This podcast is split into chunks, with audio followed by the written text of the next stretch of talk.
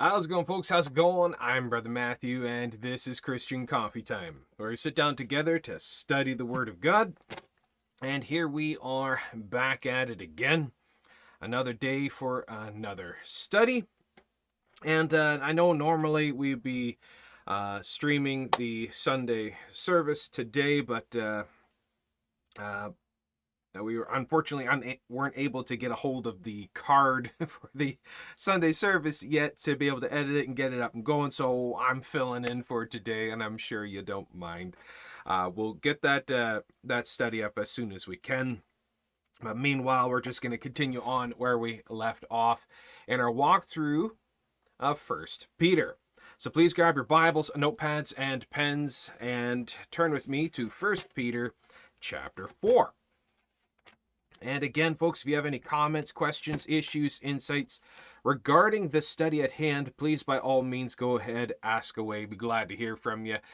And uh, again, we're going to be using the three points of the Christian faith, the three points of Bible study, which are interpretation, application, demonstration. That's the what, the how, the why of Scripture, what it specifically says, the narrative of the text how it's being said, the specific words in the pictures and the images, doing the word studies as well, and how can I pair what I'm reading with other aspects of the Word of God. All for the final uh, third point demonstration the why. Why is this important? Why should I apply it to myself to go live it, speak it, think it, do it? All right, so with that, please turn to First Peter chapter 4. And grab your tea, grab your coffee, grab your snacks, come join us at the table. Time to study the Word of God. Okay.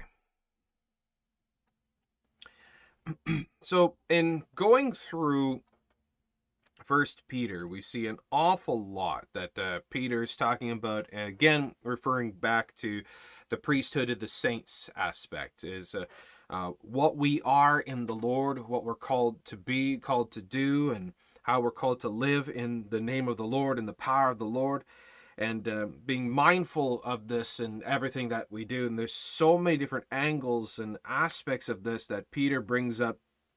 And this is such an important topic, such an important thing, and we need to be mindful of this. And this is kind of what we're going to be talking about again. As you see, yet again, there's just uh, something else that uh, Peter brings up that uh, we need to take to heart. And again, they're referring to the mindfulness, the mindfulness of Christ likeness. So a little bit uh, on that again this morning, and uh, and referring back to what I mentioned before, uh, if God says something once, it's very very important if he says it again and again, and if he says it more than once, uh, if he says it more than twice, you really need to stop what you're doing and pay attention. This uh, this is something super important if God needs to repeat himself regarding this. So, First Peter chapter 4 starting at verse 1.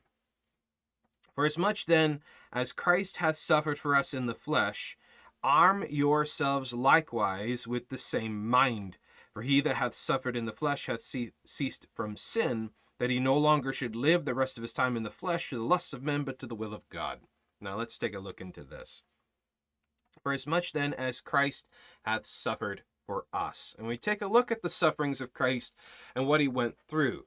There are many different angles and different uh, abilities, different means of looking at this aspect of Christ likeness and what the Lord has done for us.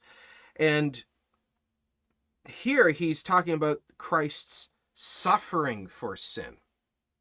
And we talked about God's call of holiness, God's uh, call of godliness, God instructing in righteousness, all this. And another angle of this to look at regarding sin and righteousness, about the, the reason for fo- uh, following after righteousness. The fact that Christ suffered for sin, the fact that he suffered for it and what he went through for it. And reminding ourselves what he went through will also help bring up in us that compulsion or following after righteousness because out of honor and respect and love for him what he did for us to save us from the condemnation of sin by his suffering for sin. The fact that he suffered the, the pains and the agonies and the torture and and and dying for for us to save us from sin should drive us that much more to want to abstain from sin when we look at the penalty of it what sin did to our master for as much then as Christ hath suffered for us in the flesh, and the fact that he left us an example of suffering, and so this is a call to suffering. There's a call to righteous suffering. Now, righteous suffering in this way, uh, we see, is again a willing thing. There's that uh, I look at this, I see this, and I volunteer, uh, uh, voluntarily, willingly put myself in the state of dying to self, dead to self. Now, suffering in righteousness after the example as we see here that Christ left us and how uh, and uh, what he's calling for us to do and in a sense of dying to self with taking up our own cross crucifying the flesh with the affections and lust thereof. Now how do we do that? It, the, the suffering of the flesh is denying the flesh its desires. Denying the flesh its desires and the flesh will suffer. The flesh will get upset and uh, will fight back, and there'll be so many different forms of resisting that the flesh will bring up, uh, trying to uh, bargain to try to get some of it, its desires and lusts back. How the flesh fights against righteousness and the spirit against the flesh and we cannot do the things that we would. We ha- so we have to crucify the flesh to put to death the desires of the flesh in our suffering for Christ. Now, I did a little, uh, like almost five minute video last night talking about different aspects of this. And I know I've really been harping on uh, modern Christianity lately, and some people really don't read my posts, don't really pay attention. They're not really listening at all. They think that I'm talking about all Christians or all Christian. No, no, no, no. I'm talking about modern Christians. That this these modernistic Christians, so-called professed Christians, where basically it's just paganism that is that, that they are attempting to Christianize. And I used one of the examples that is just the most absurd thing that, that is to come to the realm of uh, of supposed Christianity.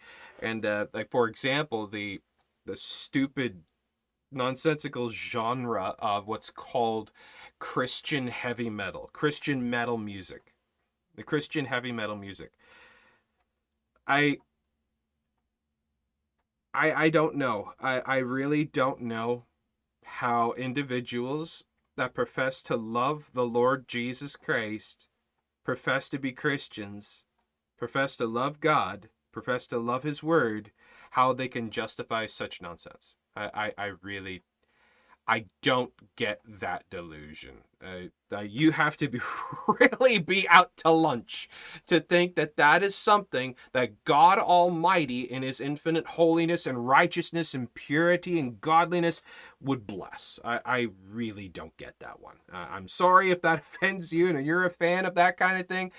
You know, I, I I'm just gonna ask you to go and actually grab your Bible and actually go through the Word of God and try to justify it. And no, no, no, no, you can't really use the verse, you know, make a joyful noise unto the Lord. it doesn't really work with that one. Um, that's not what that's referring to. You need to do a study on godliness, on righteousness, on holiness according to God, and and and take a look at the character, the nature of these kinds of things. Now we're talking about righteous suffering and and is putting to death the lusts of the flesh. And they just take a look at entertainment, music, and all these things that we see an awful lot of this stuff that's creeping into churches. The question that must be asked is what do these things feed? What is being excited regarding this? Is uh, is these entertainments, these these pleasures, and all the the stuff that's coming into the realm of Christianity? Does it feed the spirit and lift the name of the Lord Jesus Christ? Does it lift the word of God? Does it lift the faith of, of Christianity? That does it glorify and honor the Lord God Almighty, or does it excite your flesh? Or does it excite your sensations? Because nothing is neutral. Nothing is neutral. Everything doesn't matter what it is. Everything has an effect, and we bring even bring in the aspect of cause and effect. And you see the effect that all these these pleasures and entertainments and all these uh, all these hobby horses and stuff that come in you can see the effect that it has the effect that it causes in your attitude your emotions your prayer life your bible reading life. Because you know if you really were to scrutinize really were to sit down with the word of god and biblical counseling and you take these individuals that are all consumed with this worldly form of christianity and you would you would explore their spiritual life. You say, okay, now how does all this stuff affect your prayer life, your devotional life, your witnessing life? How does it affect the depth of doctrine that you have? How does it affect your Christ likeness towards others? Everything has an effect and produces a cause. And so we need to examine everything to see how does it then affect my relationship and my walk with the Lord Jesus Christ. Because as we see here, for as much then as Christ has suffered for us in the flesh, arm yourselves likewise with the same mind. Now let's just look at this. With the same mind. And if we take a look at mind in this context, in the same mind, it's, can I pronounce this? Ennoia. Ennoia. The act of thinking, consideration, meditation, a thought, notion, conception, understanding, the will, manner of feeling and thinking, thoughtfulness. So in the in the same act of thinking, in the same act of thinking and consideration. So we can read this then. For as much then as Christ has suffered for us in the flesh, arm yourselves likewise with the same act of thinking and consideration.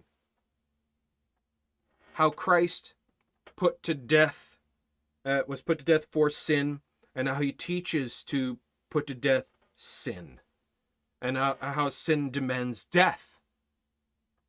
So we see then to arm ourselves the same mind, the same mind of Jesus Christ seeking salvation from sin. Now, we talk about, like the other day, we talked about salvation, what is salvation, what it is not, according to the Word of God. So we see there's actual salvation from the condemnation of sin. Now, this is this is a, a one-time thing, and once born again, saved, you're always saved. Once saved, always saved. This is true and that your salvation is not hinged upon your act and upon your fruit bearing and all that kind of thing. But there's one more aspect here, and it is taught in many different ways.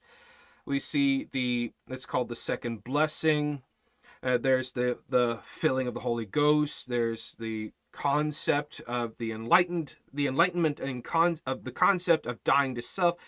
And there we see here uh, is another way of looking at it is salvation from the effect of sin, from the hold of sin.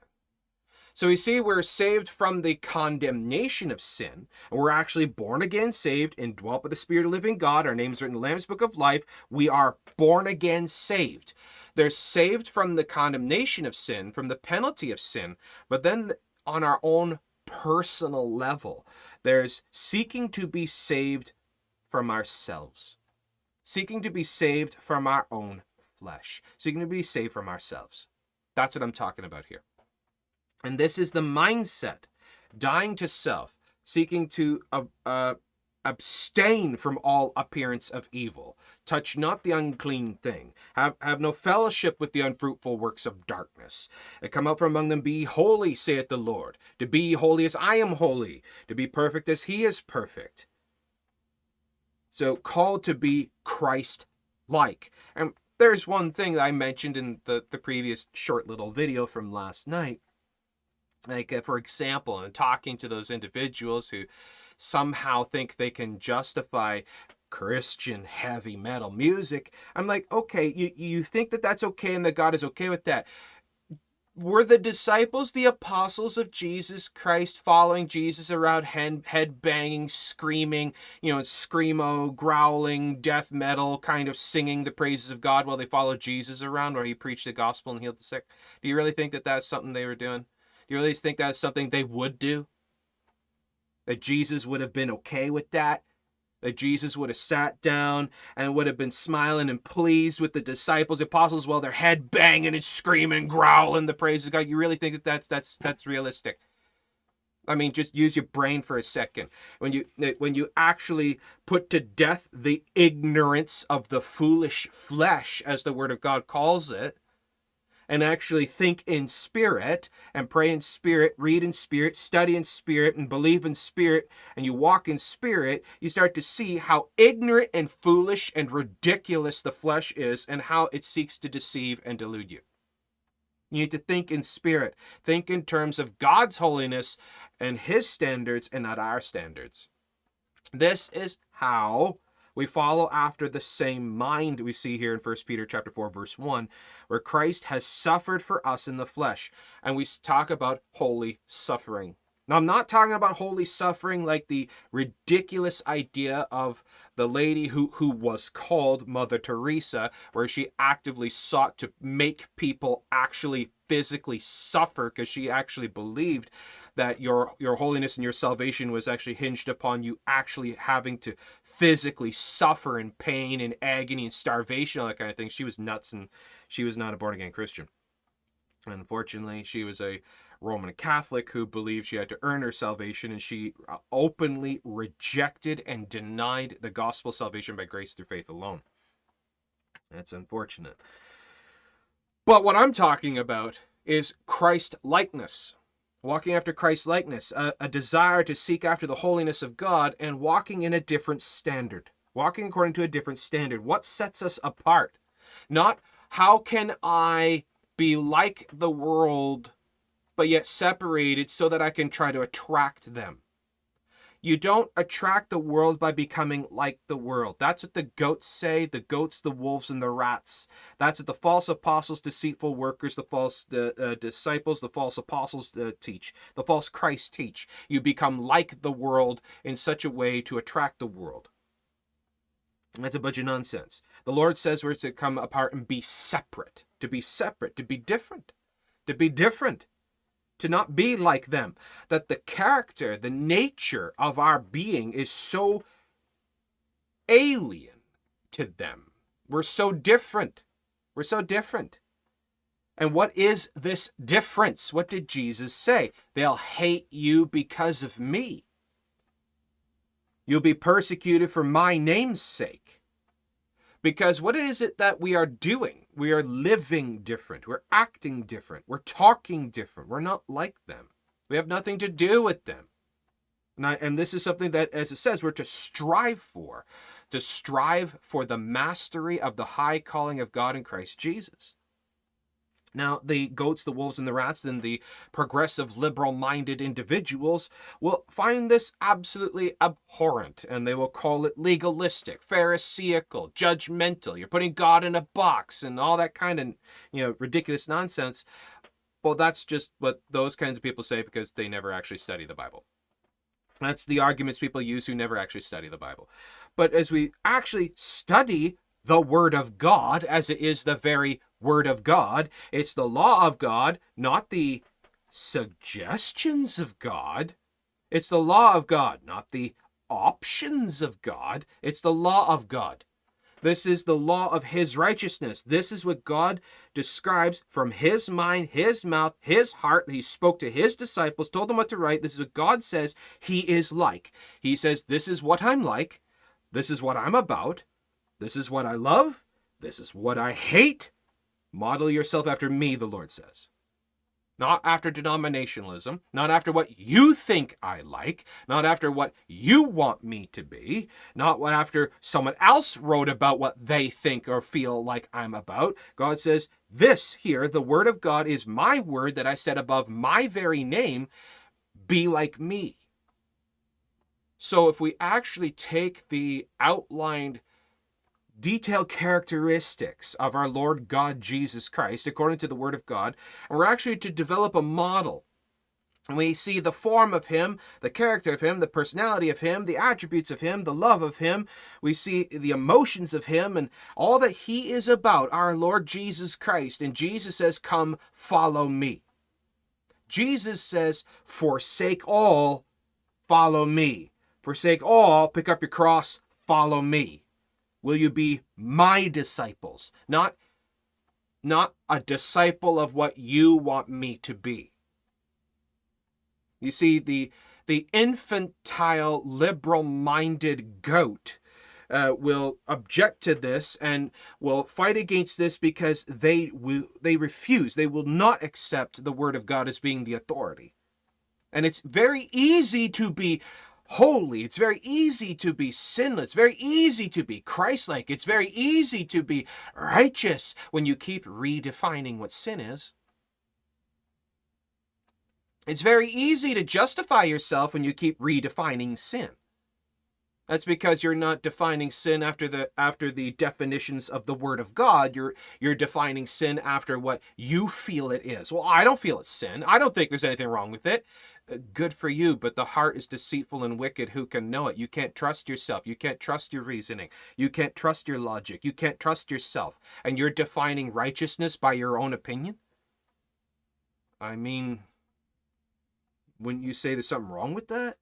Should we not then rise to a, a higher plane of standard? And that is God's holy word. Like what God says is He cannot lie, in Him is no uh, no confusion, and that God will never change, and His word is. Uh, uh, preserved unto all generations. His word is above his very name, and not one jot nor tittle shall always pass from the word of the law to all be fulfilled. Should we not follow the standard of the word of God? I mean, really, who do we think we are to think that we, in any way, shape, or form, even remotely, can define righteousness by our own standard and that that standard would be acceptable unto God? We lie to ourselves on a regular basis. We deceive ourselves, delude ourselves on a regular basis. We, we, we are slaves to our whims which are affected and changed with every wind of motion of our day to day, a cup of coffee will change your very outlook on the world. I mean, if we are so fickle in that standard, how can we trust ourselves with the standard of righteousness to be the definers of it? We can't. We have to go by the standard of the Word of God. What does the Word of God say? For as much then as Christ has suffered for us in the flesh, Arm yourselves likewise with the same mind. The mind of our Lord God Jesus Christ.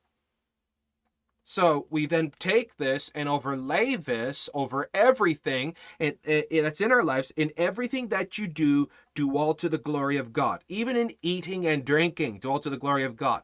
Now, there's something we've talked about a little bit before, like things like, like in our eating and drinking. Are you mindful of your eating and drinking to the glory of God? Now, how does that work? Well, gluttony.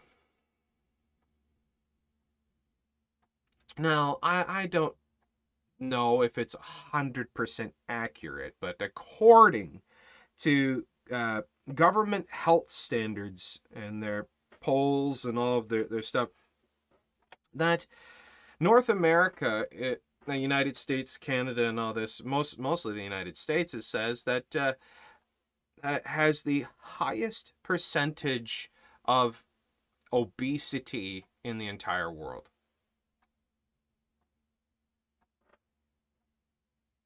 Mm, I mean, it's just, it's insane. When we go by our feelings of our standard, we see what happens. We corrupt our own flesh. We corrupt our own lives. We destroy our lives, destroy our homes with our pleasures and lusts and desires. Even our eating and drinking destroy us when we have no standard and every man is left open to that, uh, to, to do that which is convenient to himself. Every man does that which is right in his own eyes when God's word is not the authority. We are given over as slaves to the pleasures of our flesh, and our flesh defines our spiritual walk. Our flesh defines and describes and controls our faith.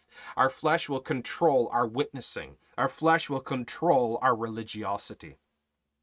Because when we have no dedication to biblical godly righteousness, your your flesh is going to going to control how often you even go to church. Well, I just don't feel like it today. Well, yeah, I, I wonder what's speaking, your spirit or your flesh. So just think about it. Well, I don't know if I should witness to them. I don't know if I want to witness to them. That's your flesh talking. But we give in to the lusts and the desires of our flesh constantly when the word of God is not our standard of absolute authority just something to think about. Like, how far does this go when we really start exploring this aspect of First Peter chapter 4, verse 1, arming ourselves with the same mind of Jesus Christ? Now, what we want to do is flip the script. Flip the script, turn it upside down. What would happen if I didn't? What's the consequences for not arming ourselves with the same mind of Christ? According to God's standard. Because every dog and his brother that says they love God and loves Jesus will say, well, I say absolutely that they arm themselves with the mind of Christ because that they believe in Jesus, they believe in God, they believe in the Word of God, and they believe in, in Christian morals and all this kind of stuff. Do they really? Well, how can you know? By their fruits you shall know them. What fruits? Fruits of religiosity? Are the fruits of conviction and doctrine? The fruits of the outward appearance or the fruits of the heart? Now, I've talked about that before, and I have my one message that I have permanently pinned on uh, as the title video of uh, the CCT YouTube channel, and that is the Mystic Fruit Inspectors, the Mystic Fruit Bowl. Please, please watch that video. Please watch that study. I talk about the Mystic Fruit Bowl and the difference between physical fruit and spiritual fruit, and how so many professed Christians are obsessed and judge their Christianity, judge their righteousness after physical fruit. But that's not what Jesus is talking about. That's not what Jesus is talking about. So go give that uh, video a watch. Now, why? Why are we arming ourselves after the same mind of Jesus Christ? As it says, For he that hath suffered in the flesh hath ceased from sin. Okay. Let's just look at this one. Okay, uh, for he that has submitted himself after the same mind of Jesus Christ, it says, has ceased from sin. Wait a minute. If so, if I if I determine uh, the same mind of Christ and all that I do, I will never sin again. No, no, no, no, no. That's not what that's talking about. That's not what that's talking about. Sorry, you holiness people, people who believe you can attain absolute holiness and be sinless. Sorry, those kinds of people. Uh, that's a bunch of nonsense. You can't become sinless in this world. Uh, anyone who says they are sinless, well, you just sinned. You're a liar. Anyone who say he has not sinned is a liar, and the truth is not in him. Verse two, uh, what it, this is what it's talking about: has ceased from sin. This is what it's talking about in verse two: that he should no longer live the rest of his time in the flesh to the lusts of men, but the will of God. Has ceased from the hold. Has ceased from the control. Has ceased from the manipulation. Because when we're mindful of the Lord, we'll be able to see the traps. We'll be able to see the traps. We'll be able to see the temptations. We'll be more mindful and more aware. This is what this is talking about mind, awareness. So you'll be more aware of what's going on around you, and it'll be harder for the enemy to be able to manipulate you. You see that?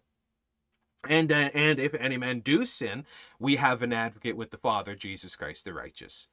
And if we confess our sins, he's faithful and just to forgive us our sins and to cleanse us from all unrighteousness. Because we do know that it is impossible to be sinless in this life. Anyone who says otherwise, well, you just literally don't understand the dichotomy between flesh and spirit.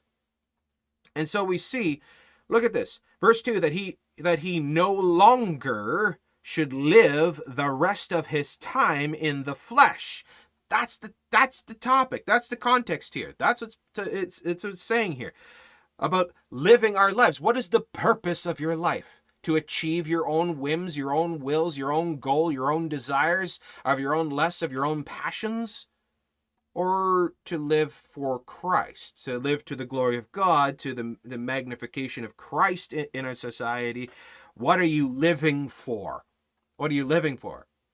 And I've talked about this before that there is a massive difference between a Christian and a disciple. Okay? Now, you can be a born again Christian, born again saved. You're truly born again saved, but you're not a disciple. But you can't be a disciple unless you're a born again Christian. So, what's the difference? A Christian is someone that's saved. A disciple is someone that is saved and has decided to dedicate their life to follow after the Lord Jesus Christ. That's what that's talking about. That, that you have determined in yourself to die to self, to fight against the flesh and the desires of the world for the purpose of lifting the name of Jesus Christ. Basically, living in the revival mindset, as we talked about the other day, about what is revival and how can we seek revival. That was on uh, this past Saturday. That he should no longer live the rest of his time in the flesh to the lusts of men, but to the will of God.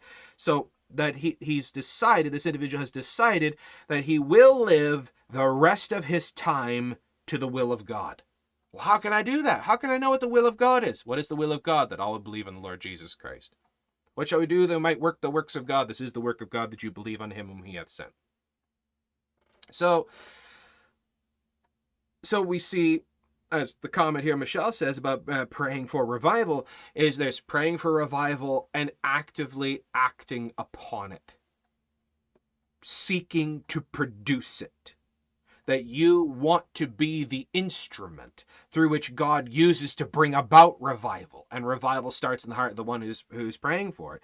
So we seek to bring revival in every aspect of our, of our day, even in eating and drinking.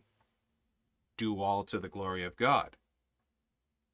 So we see, like, for example, breaking addictions or whatever else and seeking to control ourselves in a manner that is honorable unto the Lord. That in everything that you do, that so that others would see you and would hear of you and they would want to come and ask you about the hope within you because they see something so different.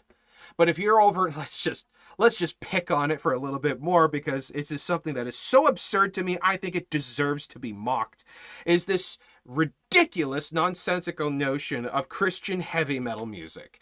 Okay, I'm just gonna say it. Do you really honestly think that if you're over in the corner, head banging away with the thrashing guitar and the growling and the screaming of the song, but every once in a while you hear the name Jesus, hear the name God, and you may hear the word righteous, you may hear the word cross, but it's all screaming heavy metal, growling, you know, the thrashing away uh, is that going to attract someone to want to come and ask you about the hope that is in you with meekness and fear?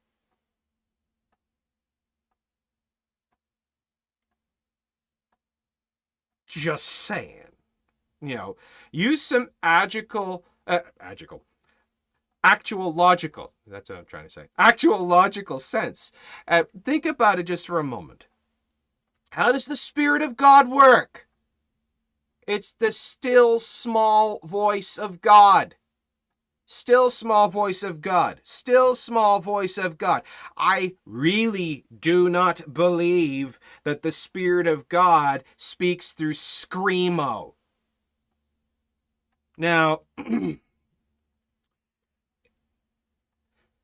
can God, in some way, shape, or form, possibly, you know, despite the thing, be able to reach someone? Well, well, the nothing can stop the hand of God. Nothing can stop the hand of God. God can use something despite, but is it the means that God chooses and that the, that the Spirit of God blesses through? That God that God will decidedly use to the, His glory? No. But can God use something to spite? Yeah, like He used Judas Iscariot. Like he used Babylon, like he used Nebuchadnezzar, like God can use someone like Pharaoh. But I'm just saying, we, we need to be mindful of the way that Christ works, Christ moves, the way that Christ speaks. What is glorying and honoring unto the Lord? For he that hath suffered in the flesh hath ceased from sin. Now think about that just for a moment. He that has suffered in the flesh, because I know that in my flesh dwelleth no good thing. So we seek to fight our own flesh. My flesh, I'm just going to say it. This morning, I really didn't want to broadcast this morning. I really didn't want to. Because, uh, well, my wife's not feeling well, and I wasn't feeling well the other day, and I haven't gotten much sleep. I'm really tired right now. Um, I'm not feeling a hundred percent, but that's my flesh. And I know that by the power of God, that the Spirit of God can speak through me, that the Word of God can go forward anyways, and that God can still bless and give me strength to be able to do this. That's why I'm not going to go for too long today. But the thing is that my flesh did not want to broadcast, my spirit did, because I love preaching because I love speaking of the Word of God. I love talking about my Lord Jesus. I love talking about the cross and the power of Christ and the glory of God to the honor of the Lord. I love talking about these things and I wanted to. And so I left it up to the Lord and He gave me strength regardless, even though I haven't had much sleep and I'm not feeling great. That the Lord is able. I'm suffering right now to his honor and glory to, to be able to produce this study. These are ways that my flesh doesn't want to. What are you going to give into? What are you going to give into? The desires and the manipulation of your flesh or the power of spirit? The power of spirit. The power of spirit. We're to think spiritually, not physically. Think spiritually, not physically. That's actually something I, I spoke about this morning. If you follow my uh, morning poems, my writings that that I put up. now, there's two I wrote this morning, and I would like to just read to you if I if I can, if you'll put up with that. The first one I wrote this morning was Faith's Thief. I will not fear, for fear is unbelief. To say that God is true is to reject faith's wicked thief. Fear births doubt, and that makes God a liar. To say that God is true, his promises you'll lift higher. I will not fret, wavering prayer also anxious. How can I say that God is true while living all so faithless? I will not fear, God's truth remaineth still. Casting down all my cares, my flesh's fears I kill. I will not fear, whether of men or evil spirit, God lifts his word above his name, and I will always believe and fear it. And the second one I wrote is called Physical Faith. And this is this one's a little more in line with what I'm talking about today. Now, um, physical faith. Replacing answered prayer with logical gymnastics. Excusing the miraculous because that is too fantastic looking for reasons and scrutinizing all solutions. Faithless they are, praying all such spiritual pollution. Technological first world saints thinking like agnostics, saying that they believe the word, but to their faith they're caustic. Excuses, reason, loophole, chances blind their mind, unable to see. True faith in Christ all transcends this physical reality. And that's just it.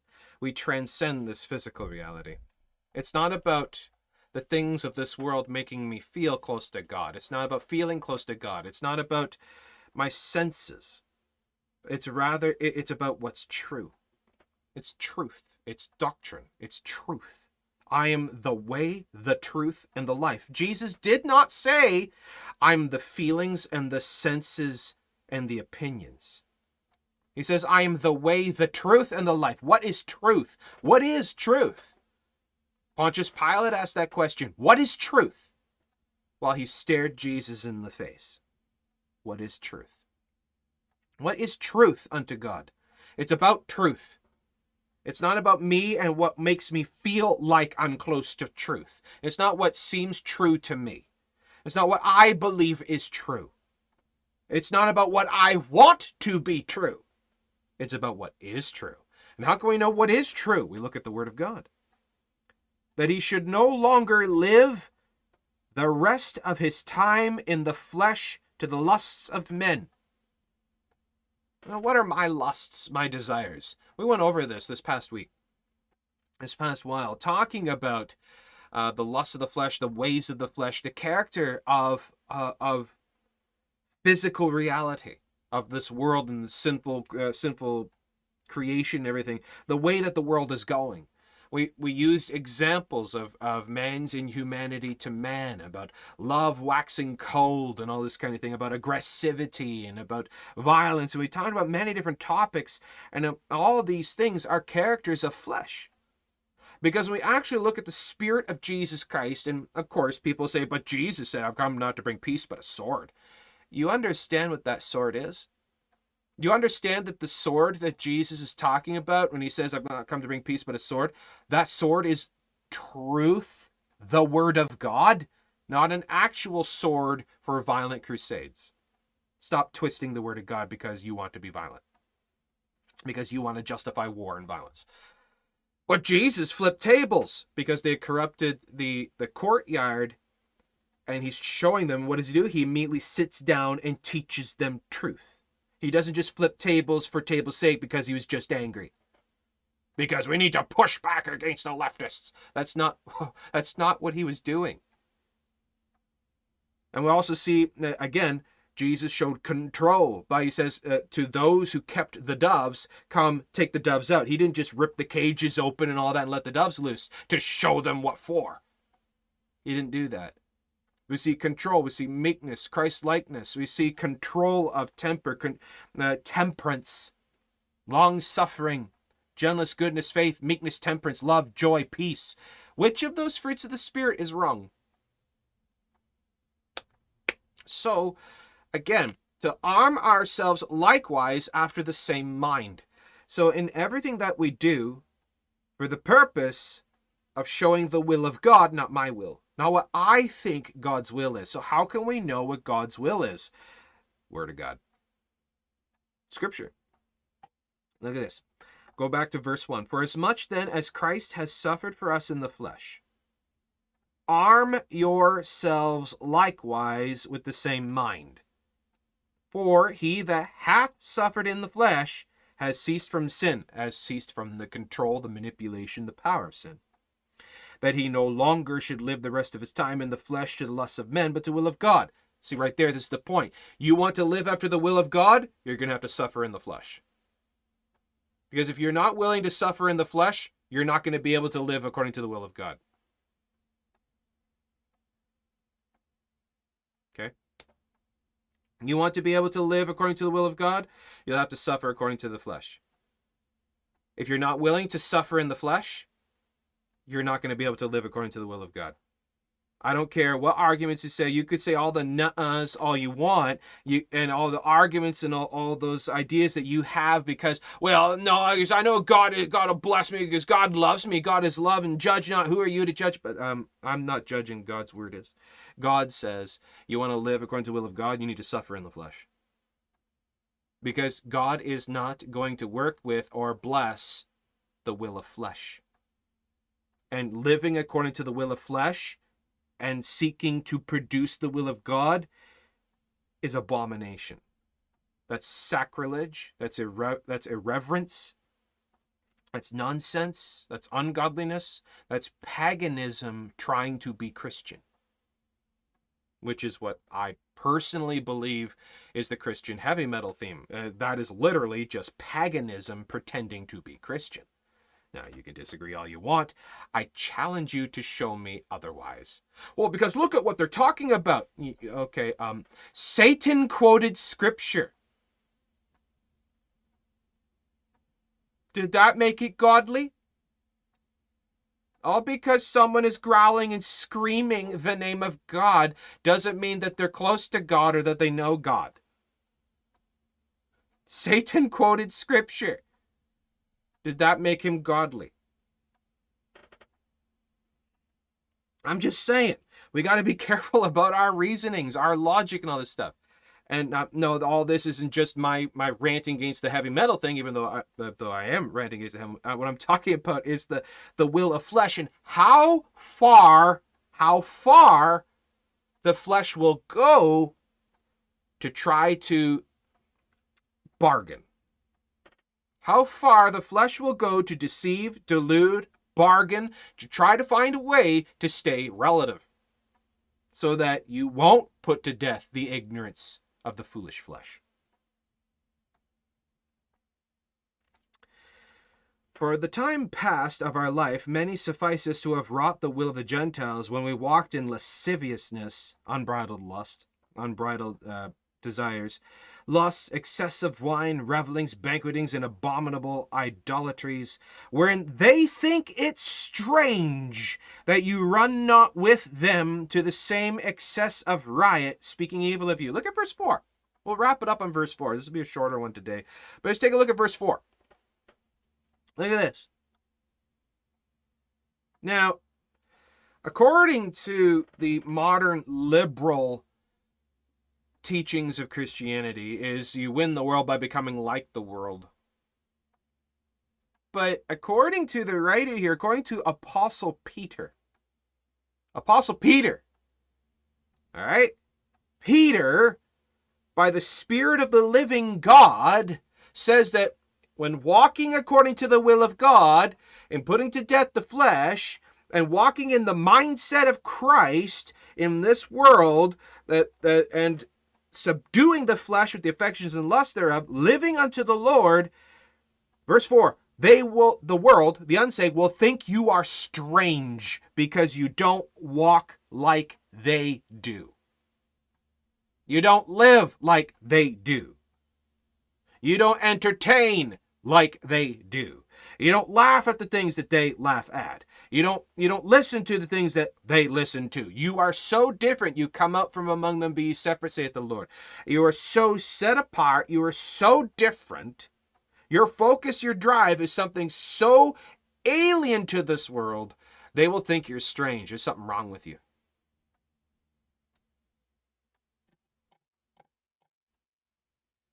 So, yet another angle by Peter to help us understand the priesthood of the saints. A royal priest, a holy nation, a peculiar people. We're peculiar. A peculiar people to show forth the praises of him who has called us out of darkness into his marvelous light. That they will think you are strange well, why, why won't you listen to that? There's nothing wrong with it. They even call themselves Christians. Look at the look at the cover. Look at look at how they're dressed, and they they look no different than the world. But I know they sound no different than the world, and they act no different than the world. But they talk about Jesus. Why won't you listen to that? Why don't you go over here? Why won't you do this? Why, why won't you act like this? Why won't you accept our way of life? You're so strange. Exactly. Jesus Christ was considered strange because he was so different from the Pharisees. Yes, Jesus went and he sat with, he ate with, he drank with sinners. But why? But why? Why did Jesus sit and eat and drink with sinners? Was he condoning their lifestyles? Was he condoning and partaking in their sins and what they were about? What was the reason that he hung out with them? Jesus sat with them and spoke to them in such a way that they, the sinners, the publicans, the drunkards, the harlots, and all the rest of them, they, they wanted to sit with him. And they wanted to hear him. But what was he talking about? What was he producing? What was he showing? What, what was Jesus and his disciples demonstrating? Godliness, righteousness. Showing them the righteousness of God for the purpose that they would repent and believe the gospel. He, he spoke with them in such a way that they wanted to listen to what he had to say, but Jesus did not water down the truth. He didn't water down the truth. He didn't condone sin. He didn't water down sin. So we see presentation, being mindful. We see putting to death the ignorance of the foolish flesh, suffering in the flesh for, for the exaltation of the Spirit of Christ in our lives, abstaining from sin, being holy as He is holy, being perfect as He is perfect, having, having no fellowship the unfruitful works of darkness. Why? Why? Why do we seek such separation? But to be like monks locking ourselves away in the stone buildings, all that kind. No, that's just stupid. They don't understand. We're in the world, but we're not of the world. How many how many different angles does the Lord need to bring before we'll finally get it, before it'll finally click in our minds that it's not about us. It's not about my feelings, my satiation. It's not about my desire. It's not about my religiosity. It's not about my denomination. It's not about my senses. It's not about my feelings. It's not about my opinions. It's not about me attracting them because it's not me that's attracting them. Because this is where I'll end it. Because what is it that the unsaved world is seeing? What is it that is attracting them? What is it that they are actually hearing? Why are we putting to death the flesh to such a degree like this? What is the purpose? I live, yet not I, as Paul says. I live, yet not I, but Christ lives through me. So, in a way, so in a way, I can word it this way that I desire to die to self to such a degree the Proverbs 8:22 The Lord possessed me in the beginning of his way so that Jesus Christ could live in my shoes. That what you see is not me, what you hear is not me, what's drawing you is not me, but him. That the Spirit of Christ works through me, and I seek to not hinder him. So that the Lord can use me to be that effective. To be that effective. That's what it's about. It's not about my producing fruits. No, it's not your fruits. It's His. It's the fruits of the Holy Spirit being manifested, not your fruits. Stop focusing on your fruits. Start focusing on getting out of the way so His fruits can manifest. I live, yet not I, but Christ lives through me. How would Christ, how would Jesus Christ live if he were in my shoes?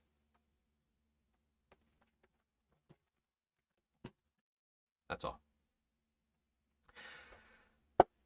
I know it's a bit of a shorter one. Well, 53 minutes. It's shorter for us.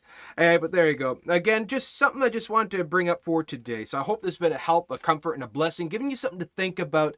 Just, uh, just uh, provoking some thoughts is what I want to do. And I hope this has been a help, a comfort, encouragement, and a blessing to you. And if you appreciate these studies, please give this a, a, like, give us a thumbs up. Make sure you subscribe, hit notification bell icons so you know when we put up new videos, and check out all our other videos. We got tons of other goodies and content. And as well, like I said earlier, um, please check out the pinned video on our YouTube channel called The Mystic Fruit Bowl. Please go watch that video, The Mystic Fruit Bowl, and pay attention Listen carefully to what I'm talking about in there. It goes right hand in hand with what we're talking about today. A, a message that I gave a, a, while ago called the Mystic Fruit Bowl. And it goes into more detail about this, about the fruits of the Spirit of God versus our fruits, and how we get so off course, so misfocused, and so so tunnel visioned uh, uh, on our own uh, on our own deeds, on our own righteousness that we don't understand. We miss the point completely. So please go make sure you listen to that. And as well as check out our website, christiancoffeetime.ca. We have links to all other platforms and goodies and free downloadable gospel track PDFs and e-tracks. Make sure you avail yourself to that. Get busy about spreading the gospel. And there we go. And yes, uh, thank you so much. Hope you feel better. Yeah, be praying for for us. Uh, again, my, my wife's not feeling well. She really bad cough. So please be praying for her and uh, for us that it wouldn't spread or any of that kind of thing, and we could get uh, proper rest. So again, partly why we're just cutting it short a bit today. I just can't go much longer. So I hope this has been uh, sufficient for you. Give you something to think about. Go over this again. Write these points down. Do the study. Do the due diligence. Search the scriptures to see if these things are so. Acts 17 11. So with that, we'll wrap it up there. God bless you, folks.